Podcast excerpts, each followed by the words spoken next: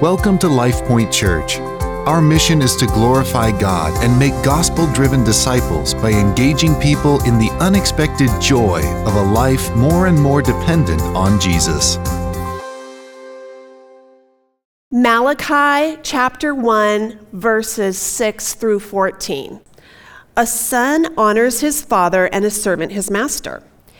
If then I am a father, where is my honor? And if I am a master, where is my fear? says the Lord of hosts to you, O priests who despise my name. But you say, How have we despised your name? By offering polluted food upon my altar. But you say, How have we polluted you? By saying that the Lord's table may be despised. When you offer blind animals in sacrifice, is that not evil? And when you offer those that are lame or sick, is that not evil? Present that to your governor. Will he accept you or show you favor? says the Lord of hosts. And now entreat the favor of God that he may be gracious to us. With such a gift from your hand, he will show favor to, will he show favor to any of you, says the Lord of hosts? Oh, that there were one among you who would shut the doors, that you might not kindle fire on my altar in vain. I have no pleasure in you, says the Lord of hosts, and I will not accept an offering from your hand.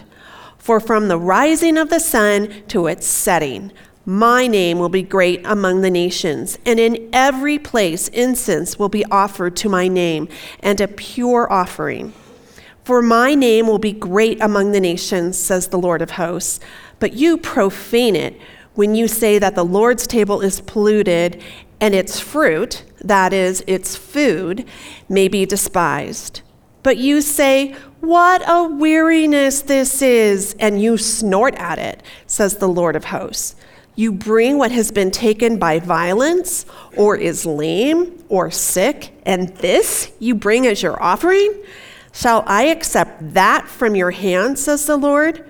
Cursed be the cheat who has a male in his flock and vows it, and yet sacrifices to the Lord what is blemished. For I am a great king, says the Lord of hosts, and my name will be feared among the nations. Well, today's a big day. We have a birthday today, and it's none of yours. Maybe there's one of you. But it is our collective birthday to the day today. Do you know how old our church is?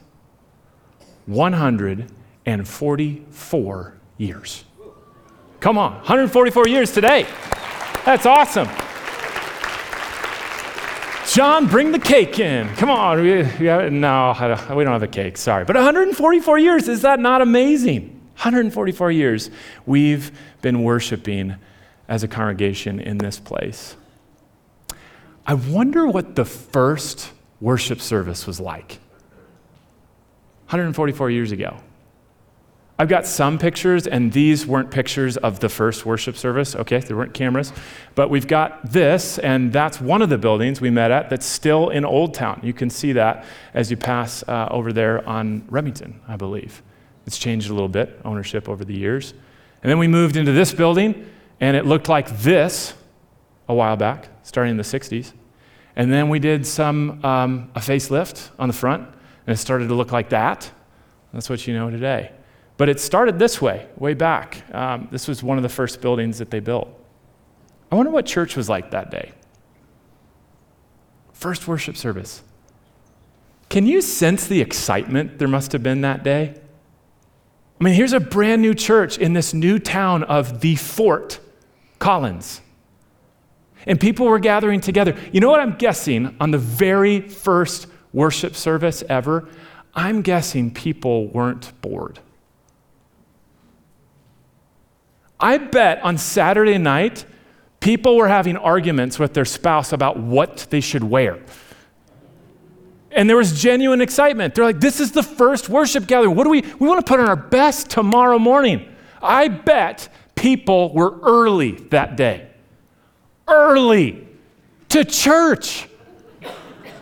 It happened once in our history, just that day. Can you believe it? I wonder, can you imagine the excitement? They were thinking, I wonder what hymns we're going to sing today. I wonder what message is going to be proclaimed. What's the thing we should start with with the very first sermon of First Baptist Church of Fort Collins, Colorado? Can you imagine what that worship service was like? Very first one. And then they had another worship service the next Sunday. And then they had another worship service the next Sunday. And then the next Sunday, they had another worship service. In fact, I did a little math because I got a whole degree in math and I don't get to use it very often. So, we as a church have had 7,488 worship services together. 7,000. That's amazing. Here's my guess about human nature, because I know it's true for me and it might be true for you. I wonder what it was like showing up to worship on, I don't know, worship service 347. Might have been different than number one. Maybe. Because here's what I know about human nature we, it, we tend to grow a little bit cold once we start off fiery red hot. Yes, we're a new church. But we have seasons, don't we? I wonder if there were seasons in our history where worship became rote, routine. Maybe even there were moments as a church that our church went through the motions in worship. It was just another worship service. Nobody cared on Saturday night what was going to happen. People showed up late. You know, it's true for us, and it's also true for the people of Malachi. In fact, they had walked through a very similar season. They had grown cold after being fiery hot. And this is the story of God's people from the very beginning. I mean, think about the whole story leading up to Malachi is the cycle of being red hot for God and then forgetting about him and growing cold and distant and going through the motions. Remember, God called Abraham way back in Genesis. He chose a people and he said, I'm going to set my love and affection on you. I will be your God. Let's make this covenant, and you will be my people. And they started off strong. But then Abraham had kids, and his kids had kids, and generation after generation, they failed to remember God. And eventually, they turned into a nation that was in Egypt, in slavery. And God did a good thing again, fiery red hot. He rescues them from Egypt. He splits the Red Sea. People land on the other side. Can you imagine that day? It was better than the first worship service at LifePoint Church. They landed on the other side of the Red Sea and they're going, Yeah, our God is amazing. And then just a few months later, they lost faith. Oh, we can't go into the promised land. Our God's not big enough to do that. And so they wandered in the desert for 40 years. But then God does it again. He actually takes the people and he puts them into the promised land, and they're going, Yeah, this is awesome. And they, they were given kings, and the kings were awesome at first. And then they failed over and over, and they forgot God, and they built idols, and they started worshiping other gods, and they failed. And then God eventually, they go into exile because of the Babylonians. And then as we come to Malachi, the people of God, hundreds of years later, they're coming back into the promised land and they're rebuilding the temple. Nehemiah has rebuilt the wall. It's the best book. It's like, come on, we're on fire for God. We're starting over again. But then we get to Malachi, and a hundred years have passed. Not quite 144, but 100. And the people grew cold. They were distant from God. They were going through the motions of worship at the brand new temple. And so God does what he does over and over. He sent a prophet. And Malachi, like most of the other prophets, does what a prophet does. He calls the people out. He calls out their sin and he calls them to come back to a restored relationship with God. That's Malachi. That's where we land and the people had grown cold. I wonder if you've ever felt that personally in your life. Have you ever had a season like that? Maybe you came to faith and somebody was starting to disciple you and you were on fire for God. You remembered that season. You could run through a brick wall for God. But then another Sunday came, and another Sunday came, and life got busy, and you had to start paying bills, and you had a career, and kind of going through the motions.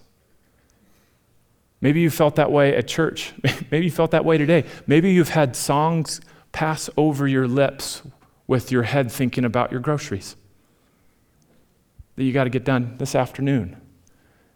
We, are here, but we're going through the motions of life with God. Malachi wants to call us back to genuine worship in our text today. So I want you to see it with me as we look at this text together. Have your Bibles open. This is Malachi, and we're starting in verse 6. And I'm asking the question what was really the problem back then? What happens when you grow cold towards God? Verse 6 God asks the rhetorical question to the people, and this is spoken through Malachi like a mouthpiece of God, and they have this rhetorical dialogue back and forth. God speaks A son honors his father, and a servant his master. If then I am a father, where's my honor? Where's my honor? And if I'm a master, where is my fear or reverence or awe? This is the main question of this section. God's asking, look, you honor your father, that's natural. You honor your masters. Look, if you're an employee, you honor your boss. You have these uh, presidential leaders and leaders of world states, and you honor them when they show up to town. You honor the concert goers. Taylor Swift comes into town, and hundreds of thousands of people come in, in and honoring her. And God's saying, Where's mine? If you honor people whose status is here, how much more am I, the God of the universe, the one who created you, do honor? That's what God's bringing to the table. Where's my honor? The people had failed to honor God rightly. They were going through the motions. And so he, he fills it in with all the, the problems they actually have in this text. In verse 7, what's the issue? He says this in verse 7 How have you done this? How have you despised my name? By offering polluted food upon the altar. But you say, how have, you polluted, how have we polluted it? By saying that the Lord's table may be despised. Look what they're doing. When you offer blind animals in sacrifice, is that not evil? And when you offer those that are lame or sick, is that not evil? You see what the people were doing? My mom had a, a, phrase like this about relationships. She said, You're not giving me your best slice of cake, you're just giving me the crumbs. And that was happening to God. You see, they, in the Old Testament, I know it's weird, but they had this Old Testament sacrificial system, and they had rituals and festivals and sacrifices that you could make for atonement of sin. They had the rules. But people over time started figuring out how can I check the religious box with the least amount of sacrifice to me? So you go look at your herd and you've got hundreds of animals, and instead of bringing the black Angus beef. I mean, Wagyu. We're talking great cut for God. You find the sickly runt, who frankly was kind of a liability, anyways. I mean, was going to die. And you drag it in, it's got a broken leg, it's sick, it's bleeding, and you go, Great God, here your offering or farmers for a food offering. They go look into the crops and they find that sweet corn that's just juicy and yellow, and then they pick one up off the ground that's rotten with bugs, and they bring that to God. It checks the box, right? I mean, I brought a sacrifice, I gave an animal, I brought the corn, I did my religious duty. I checked the box, going through the motions while I get, get to keep the very best for me. The people were bringing the crumbs while they ate the best pieces of cake. And you call this worship. God gives an illustration. He says, Would you offer that to a governor? You see it in the text? You think that'll work? Verse 8 Present that to your governor. Will he accept you or show you favor? It's like if um, the Pope called you, as could happen, and he said, I'd like to bring some world leaders to your home for dinner. It's tomorrow night. And so you race home to prepare. Can you imagine doing this? You, you pull open the fridge, you got the Pope coming and some world leaders, and you grab that old Kung Pao chicken. You open the lid and you give it, as you do, the sniff test. And it's, it's close. and so you slap it on a paper plate and you slide that onto the table and you, you go watch a movie while you wait for the Pope to arrive. You think he's honored? You think the Pope, you've garnered favor with the Pope? And God is saying this. He's saying this. You bring those blemished animals, you wouldn't even do that to your governor. How could you do it to me, the God of the universe? Don't bring your Kung Pao chicken. Bring your best. Bring your best. He says this, and God's about to throw down here, so get ready. Verse 10. Oh, that there were one among you. He's speaking to the priests. So, yeah, we got some religious leaders who are allowing this to happen, but we've also got the people of God who are bringing these bad sacrifices. And he says, Oh, that there were one among you. Hope Wes, Craig, Dale, would one of these guys do this? Shut the doors that you might not kindle fire on my altar in vain. He's saying, Close church if you're going to bring this to worship, don't bother opening the doors to the temple. Shut it down. Because I am not pleased with your sacrifice and worship. God's throwing down. He's not happy about how they've responded in worship. Why? Why? What's the problem for God with bringing blemished animals? Here's why this is so sinful. So he calls it evil. You despise my name. You know, the priests are going, No, well, hold on. Look, I'm a priest. I went to seminary. I'm working hard here. I don't despise your name. And God is throwing down. He's saying, No, no, no, no, no. What you're doing is despising me. You're dragging my name and reputation through the mud. Why? Verse 11. Why is this such a problem? For from the rising sun to its setting, he's saying, as far as you can see in the ancient Near East, that way where the sun rises, and as far as you can see that way where the sun sets, all that place and all those people, everywhere, what's going to happen? My name will be great among the nations. That's why this sin is so evil. His greatness, his greatness is so great. It, it, the greatness of God compared to the greatness of having the Pope over for dinner is like comparing the greatness of the burning sun to a candlelight. And this is what you bring. That's why it's such a big problem. That's why God throws down. He's saying, What you're doing is evil because I'm so great. Don't bring your Kung Pao chicken to me.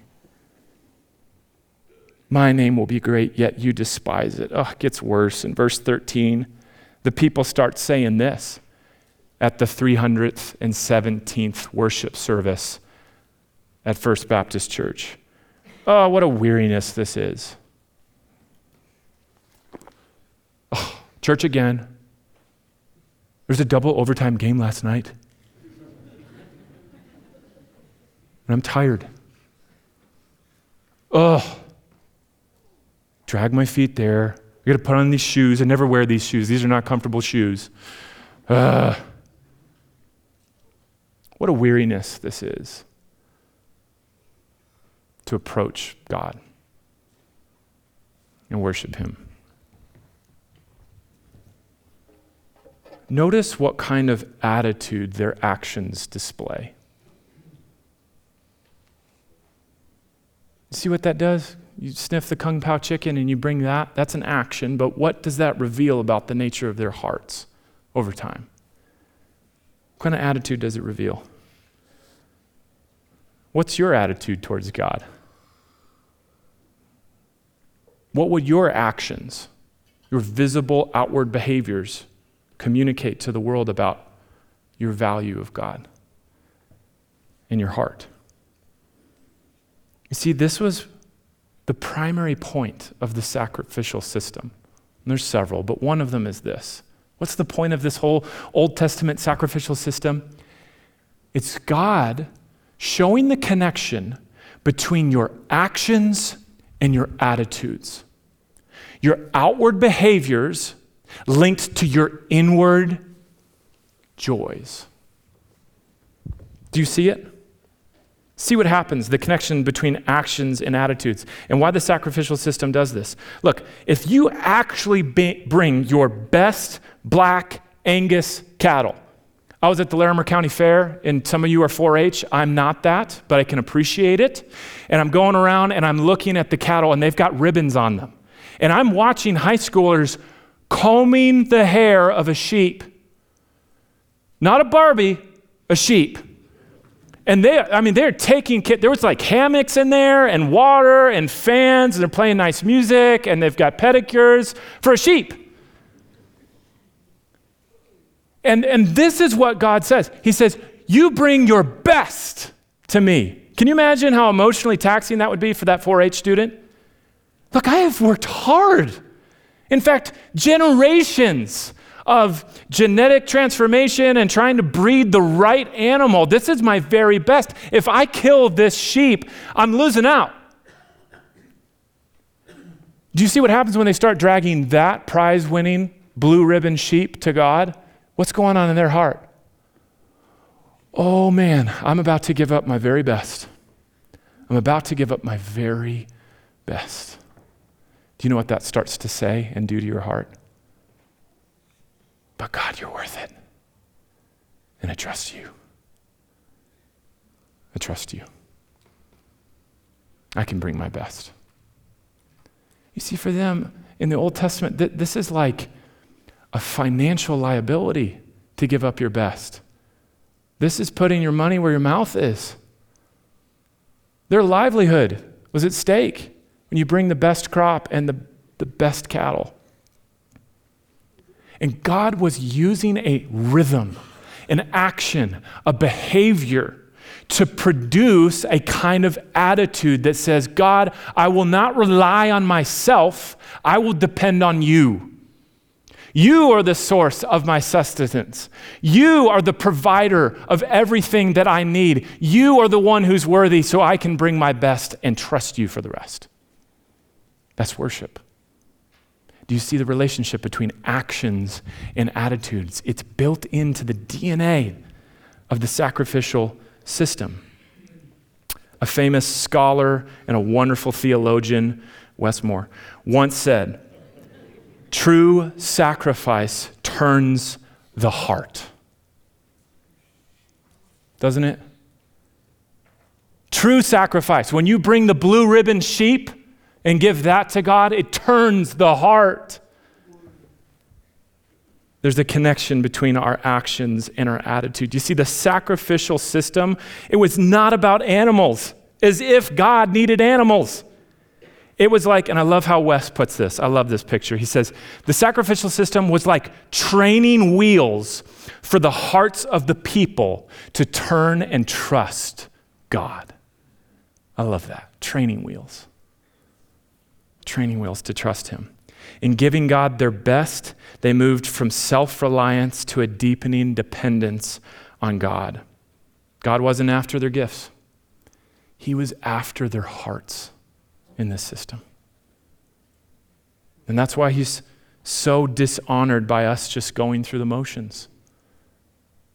God's saying, I'm not looking for you to check the religious box. I want your heart. I want your heart in worship.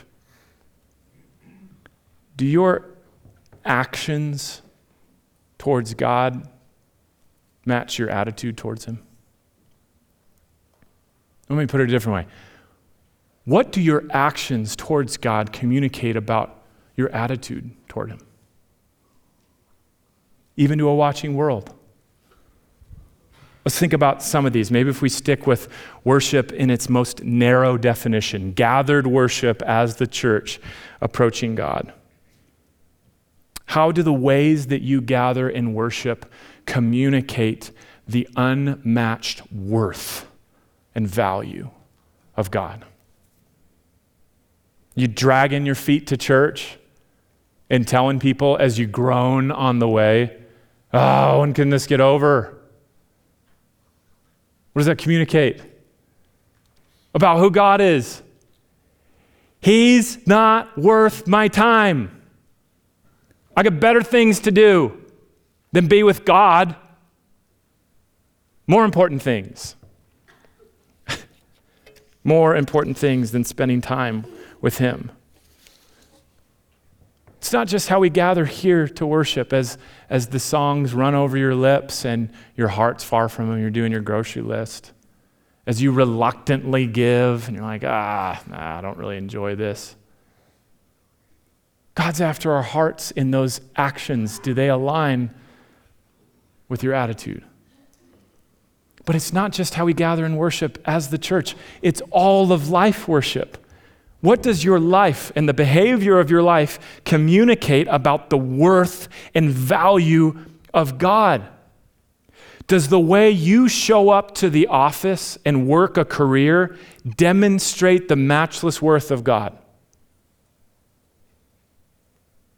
Does the way you parent your kids or love your grandkids is it an overflow of how God designed family and gave you the opportunity? Does the way, does the way you honor your father and mother demonstrate that God is worthy of all praise?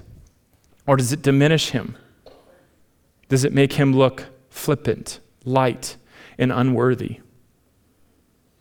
Does the way you care for an aging parent communicate the value of God? Does your social media behavior communicate an attitude that shows the worth and value of God? Does your relationship status do it?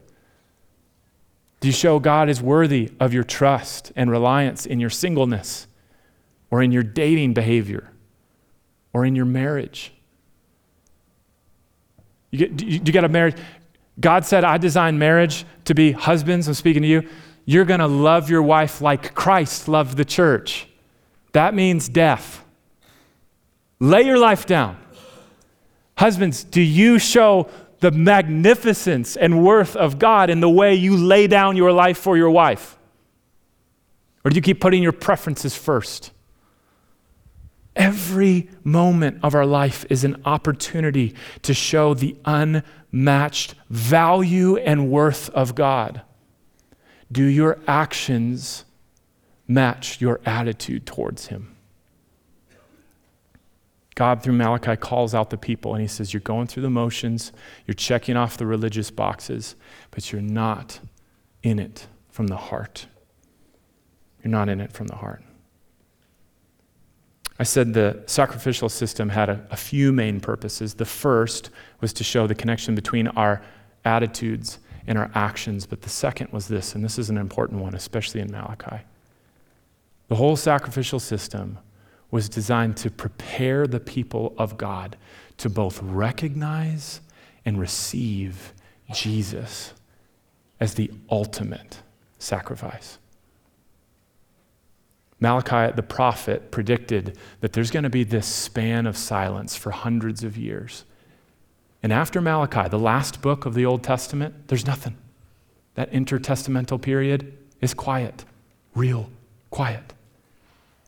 And then out of nowhere, hundreds of years later, this guy comes on the scene and he's a little weird. He's, he hasn't washed his hair in a while, he's eating bugs.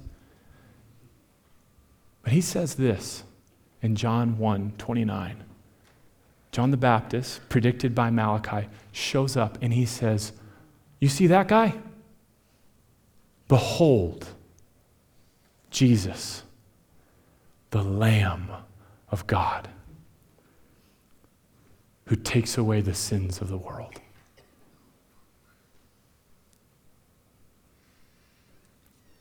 God didn't bring for you kung pao chicken leftovers.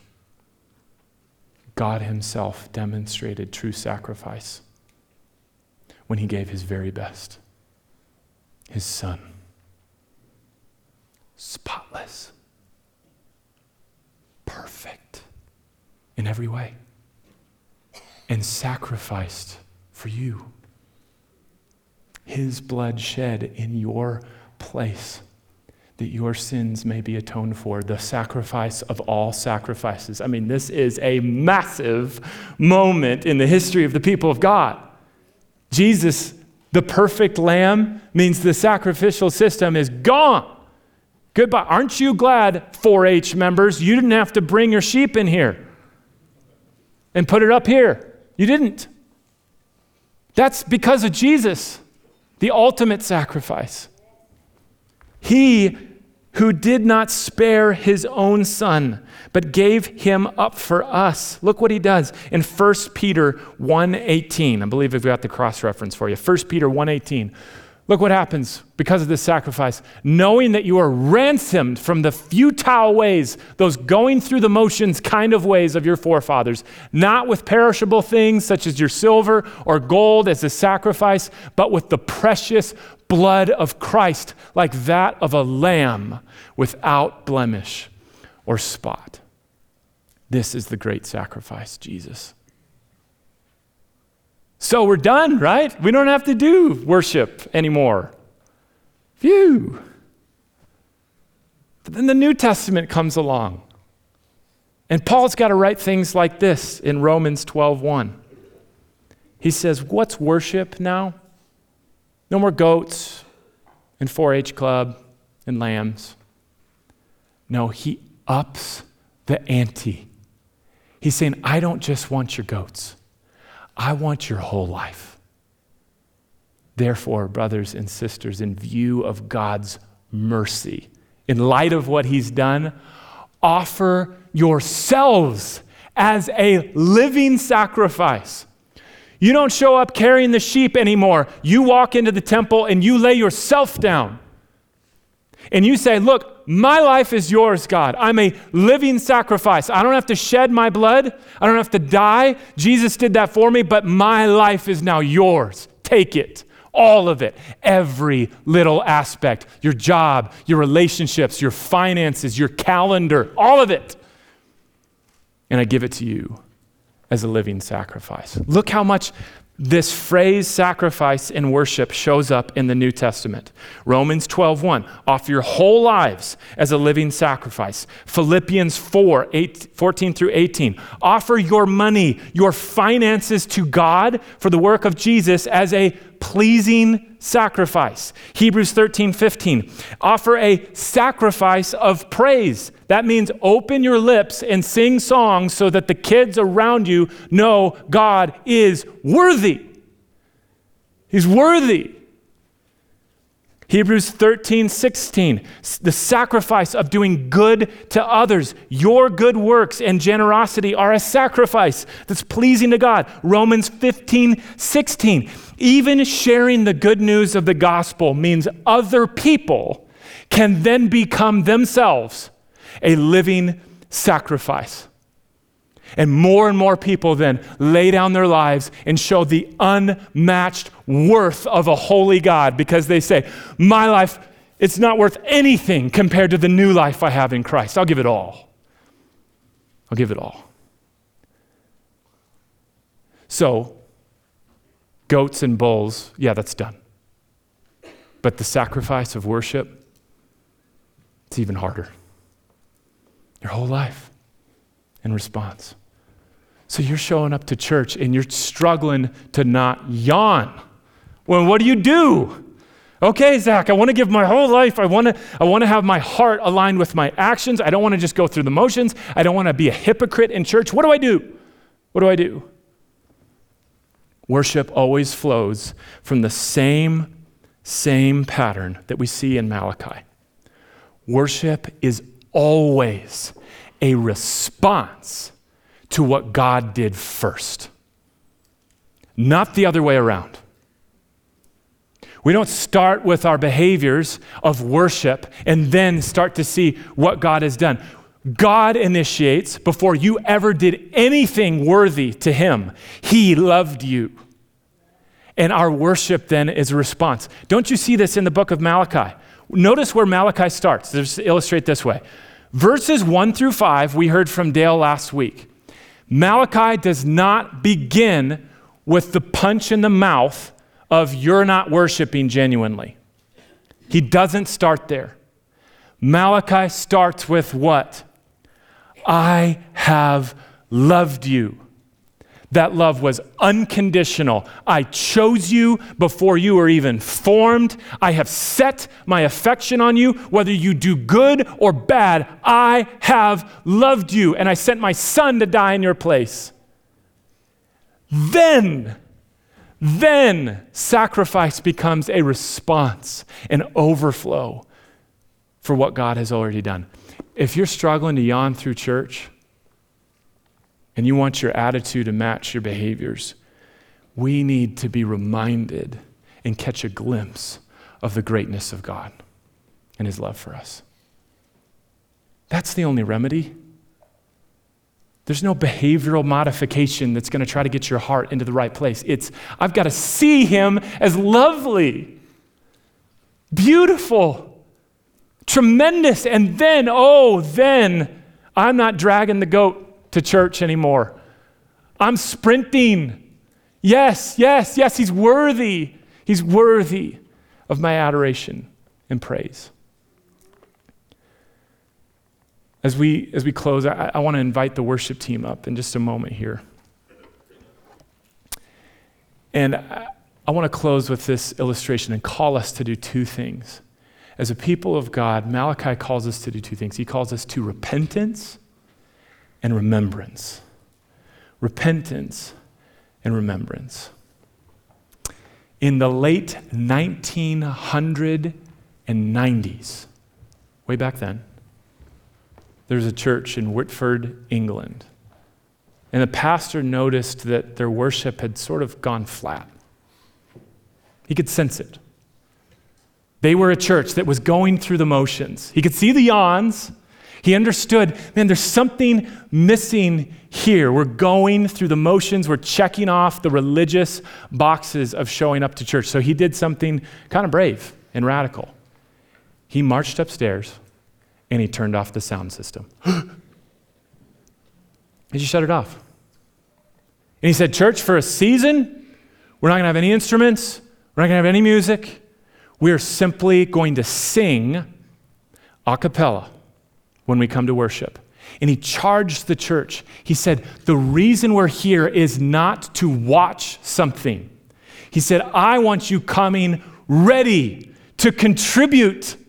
We're here to worship. So show up ready, warm up those vocal cords, and come together and hear the people of God just with their voices responding in worship to all God's done. He wanted to strip the stuff away, all the pageantry and the outside, and say, What's the point of the reason we've gathered here? And that pastor, he stripped everything away. They did this, and the, the worship leader had to lead worship a cappella over and over for weeks. And eventually they brought back the instruments, but something had shifted in them. And so that worship leader wanted to write a song to describe the experience they had had as a church. And so he wrote a song. And he called it The Heart of Worship. And that worship leader was Matt Redman. And I want to call us, church, to strip some stuff away now in repentance and then come back to remember why are we here? What are you doing here? Let's remember the point here is that we have this magnificent God who gave us his Son. How then shall we respond? If not, but in genuine worship and sacrifice. So here's what I want to do I want to give you a moment. Go ahead and close your eyes, bow your heads. And as the band just plays this melody, I want to invite us to prayerfully and thoughtfully repent. This repentance is a admitting, Lord, I've fallen short and I want to turn away from that way. And I want to invite us to repent in any ways that we've just been going through the motions and checking off religious boxes in our lives. To give us time to do that now. So take some moments to pray a prayer of repentance. Father, we confess to you how we've fallen short. Uh, we confess to you ways, Lord, that we've gone through the motions. We've ignored your majesty and greatness. And we thought we could just check a box. Bring us back, Lord, in true repentance to true sacrifice that would turn our hearts back towards you. Hear our cries for mercy now. And according to your Son, Jesus, forgive us our sins. Help us respond now with genuine hearts, grateful for all that you've done, in worship and adoration of you. I pray this in Christ's name. Amen. That concludes LifePoint Church's podcast. For more information about our church, visit sharethelife.org.